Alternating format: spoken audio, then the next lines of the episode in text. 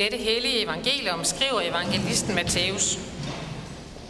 Den første dag under de usyrede brøds fest kom disciplene hen til Jesus og spurgte, Hvor vil du have, at vi skal forberede påskemåltid til dig?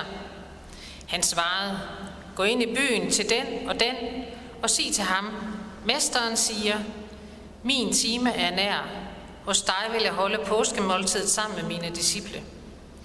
Og disciplene gjorde, som Jesus havde pålagt dem, og forberedte påskemåltidet. Da det blev aften, satte han sig til bords med de tolv, og mens de spiste, sagde han, Sandelig siger jeg, en af jer vil forråde mig. De blev meget bedrøvet og begyndte en efter en at spørge ham, Det er vel ikke mig, herre? Han svarede dem, Det er ham, som med hånden døbede i fadet sammen med mig, der vil forråde mig. Menneskesønnen går bort, som der skre- står skrevet om ham, men ved det menneske, som menneskesønnen forrådes af. Det var bedre for det menneske, om det aldrig var født. Judas, som forrådte ham, spurgte, det er vel ikke mig, rabbi? Han svarede ham, du sagde det selv. Mens de spiste, tog Jesus et brød, velsignede og brød det, og gav sine disciple det og sagde, tag det og spis det. Dette er mit læme. Og han tog et bære, takkede, gav dem det og sagde, drik alle heraf. Dette er mit blod, pagtens blod, som udgydes for mange til søndernes forladelse. Jeg siger jer, fra nu af skal jeg ikke drikke af vintræets frugt, før den dag, jeg drikker den som ny vin sammen med jer i min faders rige. Og da de havde sunget lovsangen, gik de ud til Oliebjerget. Lad os bede. For Gud og Far, vi beder dig om, at du vil tale dit ord til os ved din hellige ånd, sådan så vi må se, hvad du har gjort for os, hvordan det gælder os i dag, og giver os håb for fremtiden. Amen. Alle mennesker i Jerusalem er i gang med at forberede sig til fest. For jødernes største fest, påsken, står for døren, men Jesus er i gang med noget helt andet. Han er i gang med at forberede sig til at dø. Vi hører i dagens tekst, som vi lige har hørt her, hvordan disciplene kommer til Jesus, spørger ham, hvor øh, de skal forberede påskemåltidet. Fordi naturligvis regnede de med, at de skulle spise påskemåltid sammen, sådan som alle jøder gjorde. Og det skulle de også. Og Jesus han giver dem anvisning om, hvor de skal gå hen og forberede måltidet. Og de troede, at det skulle være en festmiddag, sådan som det plejede at være. Men Jesus vidste, at det skulle være en afskedsmiddag. Når jøderne fejrer påske, så gør de det hovedsageligt ved at spise et måltid sammen. Det er ikke det eneste, de gør, men det, det, er en ret, det er ret vigtigt, det her med måltidet. Det er ikke et almindeligt måltid. Det er et måltid med en helt særlig betydning. Og det kender vi jo godt fra forskellige måltider øh, hos os.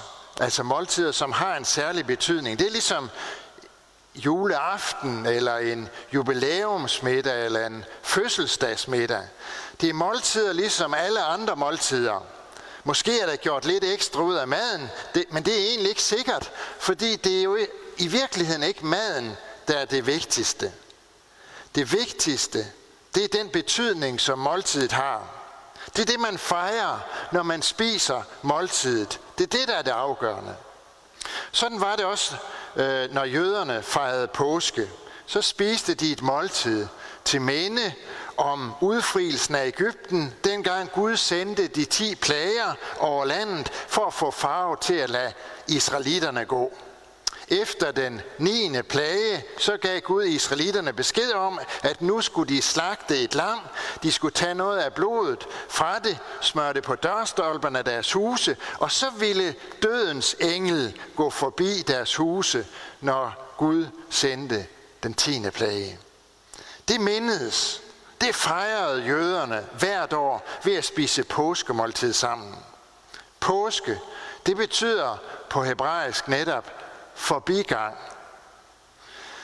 Det er altså det måltid, som disciplene nu forbereder til dem selv og til deres mester Jesus.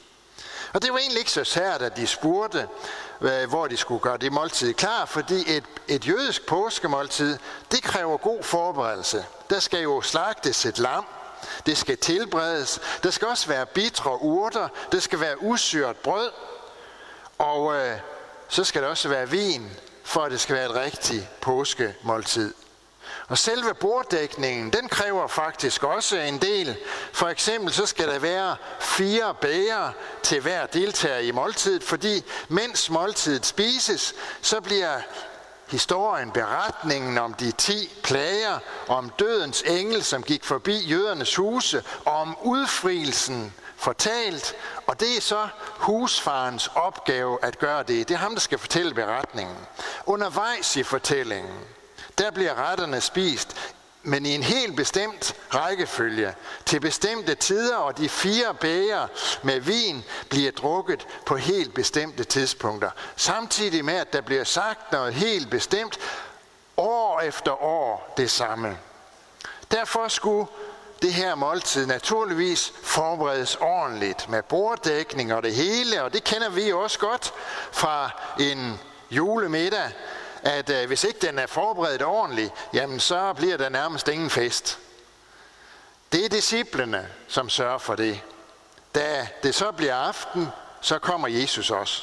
Alting er gjort klar, alting er i orden. Nu skal der festes, nu skal, der være, nu skal de være glade, synge lovsange til Gud, for det var også en del af påskemåltidet.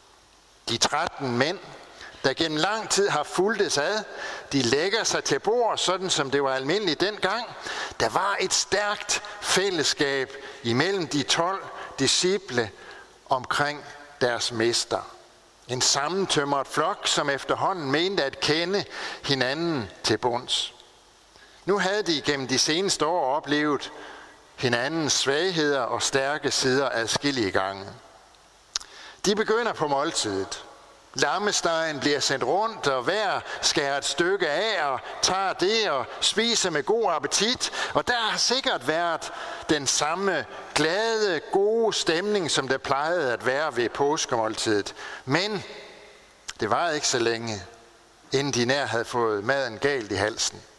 For Jesus lagde nemlig en gevaldig dæmper på selskabet ved at sige, en af jer vil forråde mig.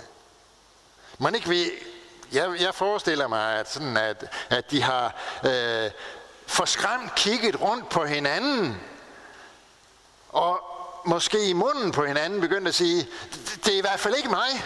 Måske har de kigget hen på Jesus og sagt, er det vel Jesus? Altså, vi skulle lige have det bekræftet. Men Jesus er tavs. Judas er også tavs. Måske har han siddet med sit bæger og kørt det rundt i mellem fingrene, mens han har kigget ned i vinen. Der var i hvert fald blevet en dårlig stemning ved det her måltid. Peter får efterhånden signaleret til Johannes, som ligger ved siden af Jesus, at han skal spørge Jesus, hvem det er. Johannes han læner sig ligesom ind til Jesus og siger, eller væsker, hvem er det? Så tager Jesus et brød, han døber i skålen midt på bordet, sammen med Judas, og siger, det er ham, som døber i skålen sammen med mig. Og her skal vi lige være klar over, at det at spise sammen, det er ikke noget uforpligtende. Når, når man spiser sammen, så betyder det, at man har fællesskab. Så betyder det venskab. For en jøde, der kan der ikke være fjendskab, når man sidder eller ligger til bords sammen. Derfor er det helt uhørt, at en, som døber i fadet sammen med Jesus, skal forråde ham. Men Judas gør det alligevel.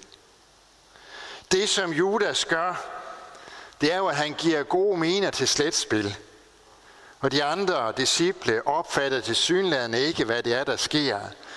Judas spørger oven i købet Jesus, det er vel ikke mig, rabbi? Hvor er det falsk?